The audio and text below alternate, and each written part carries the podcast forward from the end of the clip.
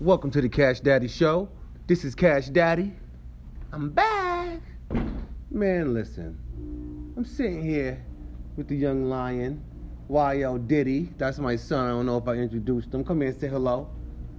Come here and say hello, Diddy.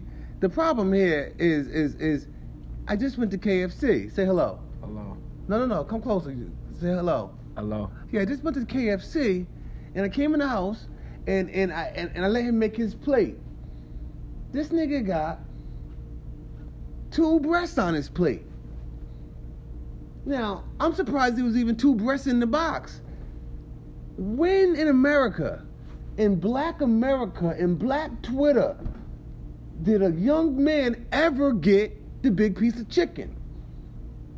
I was like 17 years old before I even tasted a chicken breast at my house growing up with my mother. The big piece of chicken, oh my God, whose idea was that?